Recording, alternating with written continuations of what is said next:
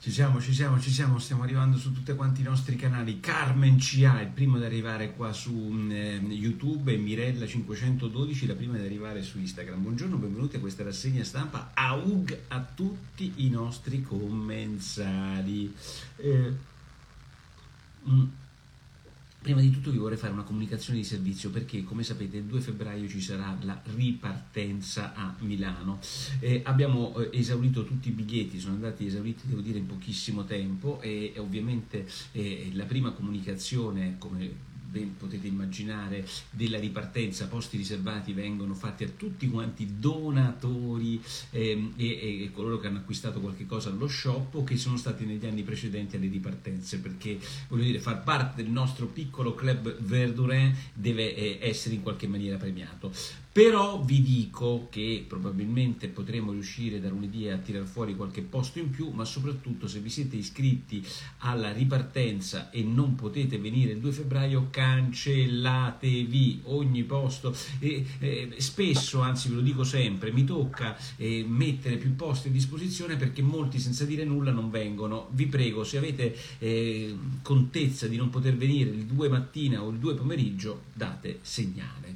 E, ehm, Benissimo, e cosa è successo sui giornali oggi? Ma voi vi ricordate pagine, e pagine sul saluto romano di ehm, H. Larenzia eh, che eh, io avevo confessato di aver visto, non tanto per il saluto romano che mh, mm, trovo piuttosto distante da quello che penso io, ma che avevo visto e quel presente ehm, eh, diciamo molto fascistone, ma secondo me anche molto comunitario nei confronti di quattro ragazzi, tre ragazzi uccisi eh, senza giustizia. Beh, insomma mi aveva anche un po' emozionato perché l'idea che ci siano dei giovani uccisi negli anni 70 e per i quali non è stato mai trovato eh, il colpevole e che, che, ovviamente era un comunista di merda e che questa eh, comunità se li ricordasse, beh insomma io la trovavo una roba eh, interessante perché ricorda eh, il passato eh, che non finisce mai, che se è soltanto un ricordo va bene, se poi è semplicemente motivo di lotta politica va un po' meno bene, ecco diciamo così.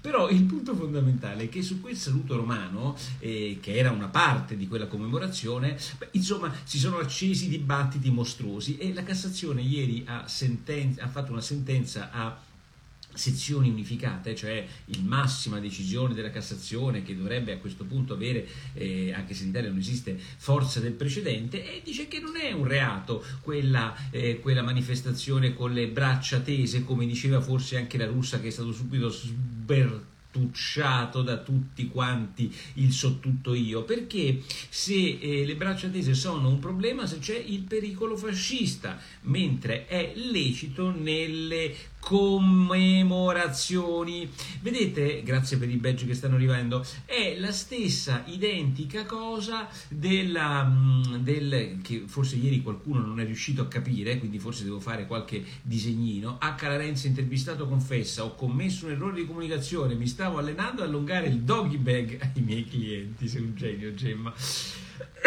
e cioè in un paese liberale le cose più orribili, le cose più offensive, le cose, anche il, il, cosiddetto hate speech si possono immaginare perché il costo di evitare queste manifestazioni sarebbe attribuire allo Stato un potere che noi liberali non vogliamo a lui attribuire. Poi qualcuno mi potrà obiettare, questo è lo Stato però, che mh, oggi si inventa un nuovo reato di imbrattamento e fra poco ci arriveremo. Quindi su questo ovviamente si esercitano molti opinionisti sul fatto delle braccia tese cose che non sono, ahimè, quelle di Battisti, straordinaria canzone, ma quelle della Cassazione a eh, sezioni unite. Sallusti dice ehm, non è reato se commemorare, lo è se inneggiare al ritorno del fascismo e, mm, e quindi Sallusti dice ehm, il labile confine tra commemorazione e celebrazione, dice è una sentenza piratesca che darà modo ancora di discutere per anni e anni. E Crisp Chris Pev dice eh, la cosa peggiore in un paese è la censura. La stampa dice ehm, eh, eh, esulta solo eh, che cos'è che l'ultradestra, cioè l'ultradestra esulterebbe, non mi consiglio di ultradestra e penso che questo sia un principio di libertà che è stato sancito ieri dalla Cassazione, e, ma H. Larenzia si può fare. Eh, seconda eh, questione di giornata sulla quale si era costruito un patatrack pazzesco, la Sardegna, la divisione del centrodestra, l'Italia è incasinata e avrà un centrodestra che sta per crollare. Beh, insomma, complice anche la magistratura che ha indagato due giorni prima delle candidature, ha indagato Solinas. Mm.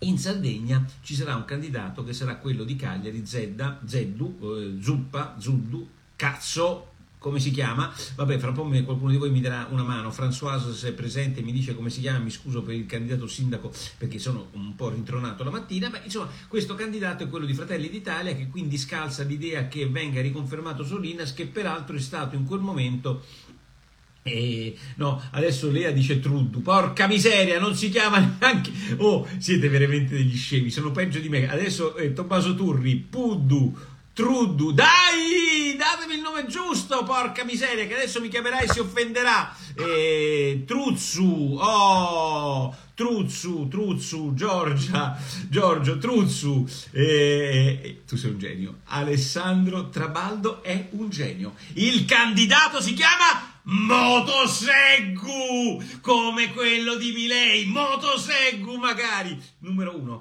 meriti veramente la nostra eh, imperitura riconoscenza. Motoseggu, se ci fosse uno che si chiamasse Motoseggu a fare il sindaco, lo candiderei e lo eleggerei e lo voterei anche se fosse eh, candidato di Bonelli e Fratoianni. Bene, eh, le regionali quindi l'accordo, però eh, i giornali eh, dicono la Meloni adesso punterà a rompere le scatole anche a Salvini sulle altre candidature, anche a Forza Italia, il prossimo sarà l'Umbria e il eh, giornale La Repubblica dice e mm, mi sorge il dubbio che la scelta di Fratelli d'Italia sia stata previdente in funzione di informazioni arrivate sotto banco, dice Claudio Vergano. Beh, insomma, la Meloni dice che eh, Repubblica sfida, o anzi piega Salvini, ehm, ma è scontro nel centrodestra sulle altre regionali. Cioè, una volta che è passata questa cosa qua, che avrebbe dovuto far deflagrare il centrodestra, per Repubblica è scontro nelle altre regionali che ehm, ci stanno spiegando loro eh, che eh, succederà. Gli ecoattivisti che bloccarono a Bologna il traffico si beccano sei mesi per violenza privata per la ehm, tangenziale di Bologna. Adesso francamente io penso di più di sei mesi di mh, mm, eh, carcere, che ovviamente non ci andranno perché hanno le attenuanti, eh, mh, mi sembrerebbe una roba assurda in un paese normale. Allora io penso che ci sia libertà di parola e non libertà eh, ovviamente di comportamento, perché io posso dire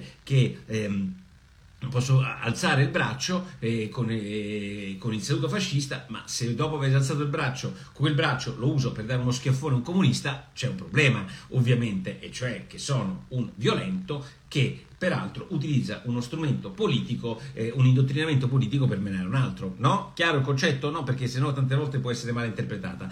Quindi sostanzialmente sei mesi di carcere, che non verranno ovviamente eseguiti perché ci sono tutte le attenuanti e poi fino a due anni non si va in carcere, il, il signore e i signori che hanno bloccato il traffico di Bologna per violenza privata ci sta. Il governo però nota giustamente il manifesto che cosa fa? Ma la destra approva una legge durissima ehm, eh, con pene fino fino a 600.000 euro, evidentemente anche reati eh, più gravi, per chi distrugge e imbratta i beni culturali.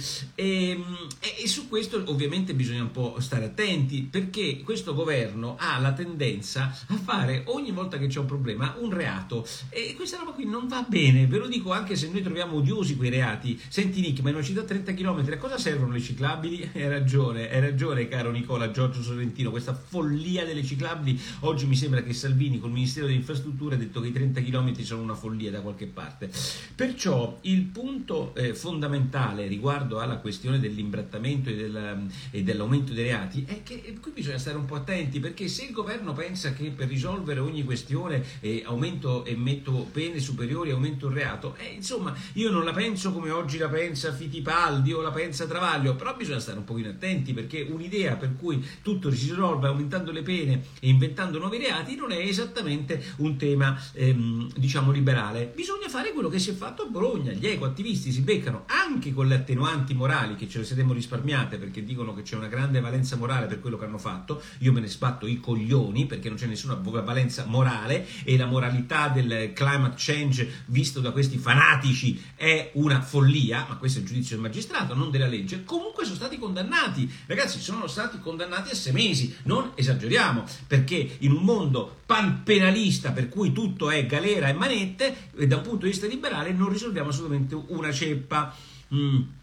Poi il fatto che i magistrati debbano perseguire quello che distrugge beni pubblici, beh, su questo siamo ovviamente tutti a quarto. Travaglio oggi la mette diversamente, dice è stata Virginia Saint-Just, l'ex conduttrice RAI, è stata condannata a 14 mesi per estorsione per una roba da 15 euro e la mette in relazione invece con un politico del PD che è stato assolto, Ugetti, sindaco di Lodi, che secondo Travaglio è una specie di Al Capone, sarebbe stato assolto perché i magistrati hanno, eh, hanno definito particolarmente estremamente tenue il fatto che ha commesso. Quindi dice quella ruba 15 euro, eh, estorce 15 euro, quello invece ci sarebbe tutta una magagna e per la tenuità non viene coinvolto. Questa è la, eh, l'urida giustizia di classe. Ovviamente queste sono le grandi, straordinarie semplificazioni di Travaglio che non aiutano neanche dall'altra parte perché nel frattempo questo Ugetti, che mi sembra uno del PD, che è stato assolto, ne ha pagato delle conseguenze politiche mostruose per una cosa che poi si è vista essere totalmente eh, banale. E allora allora, eh, forse uno si dovrebbe chiedere, ma perché abbiamo fatto fuori il sindaco del PD di Lodi, questo Uggetti, eh, eh, come la gran cassa mediatica che poi si è risolta in una tenuità del fatto è zero? Il problema è quello, come sempre, invece di vedere il, l'albero, guarda la motosega eh, Travaglio. Fittipaldi invece dice altro che rispettare eh, Borsellino, questi della destra e soprattutto la Meloni, che erano dei giustizialisti ante litteram, sono diventati dei garantisti della peggiore specie, scrive oggi Fittipaldi sul domani, alla Berlusconi. Mm.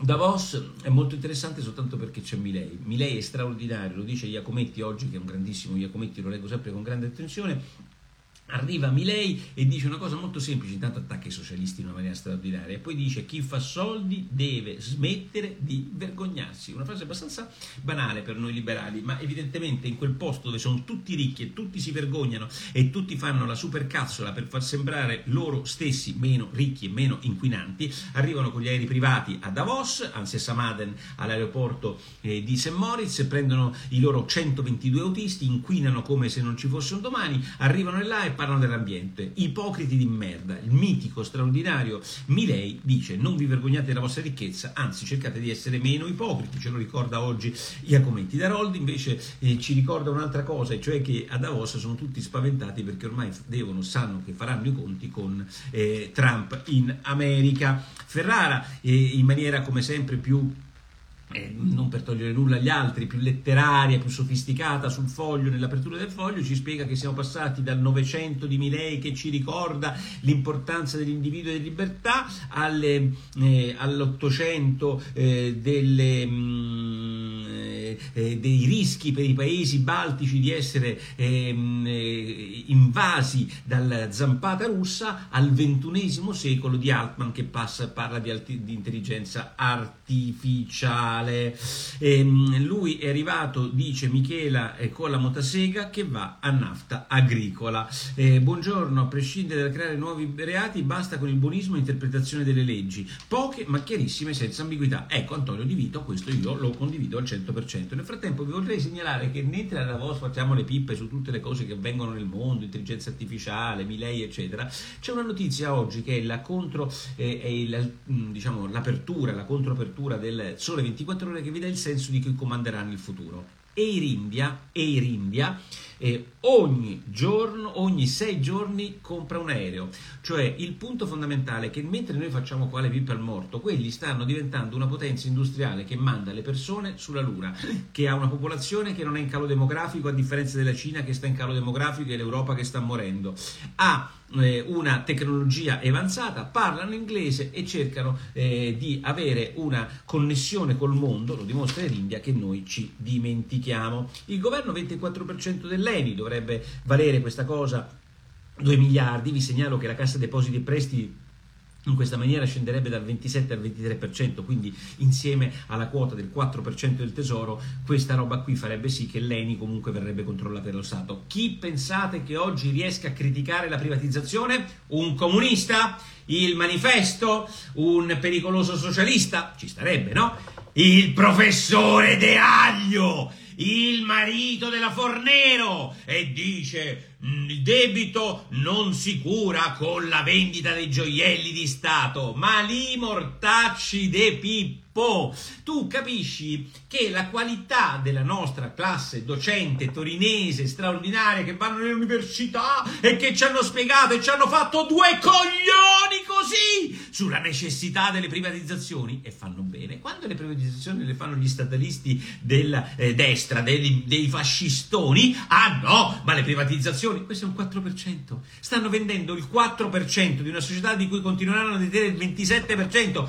Io che dico afuera venderei tutto, loro vendono il 4% e tu che cosa ti becchi? Ti becchi la stampa, il professore De Aglio, quelli che sono stati zitti quando abbiamo venduto di merda la Telecom al nocciolino degli agnelli, quando avevamo svenduto tutto, adesso che vendiamo il 4%. 4% dell'Eni, attenzione, il pippozzo e, e l'Eni è strategica in Angola di sta ceppa! Lei e la Fornero siete poco credibili, perché quando io leggo in due giorni sua moglie che dice che ci vuole la patrimoniale, dopo aver fatto quella patrimoniale di merda che si chiama IMU, e lei che mi spiega così che la privatizzazione dell'ENI non va bene perché non è quella che serve, allora io capisco perfettamente che nonostante il titolo di professori, nonostante l'editorialista sulla stampa che si pensi sia un giornale equilibrato e che non abbia un orientamento politico, siete, siete dei politici, avete un orientamento politico e che qualsiasi cosa faccia qualcuno che non fa parte del vostro sì piccolo circolo Verturin, lo criticate, non per la qualità di quello che sta facendo, ma per il fatto che voi siete partigiani il signor eh, De Aglio e la signora Fornero sono partigiani. Io gli voglio bene, li trovo straordinari. Però il punto non sono loro che sono partigiani, siamo noi. Siamo noi che pensiamo che siccome c'è scritto la parola professore prima, beh,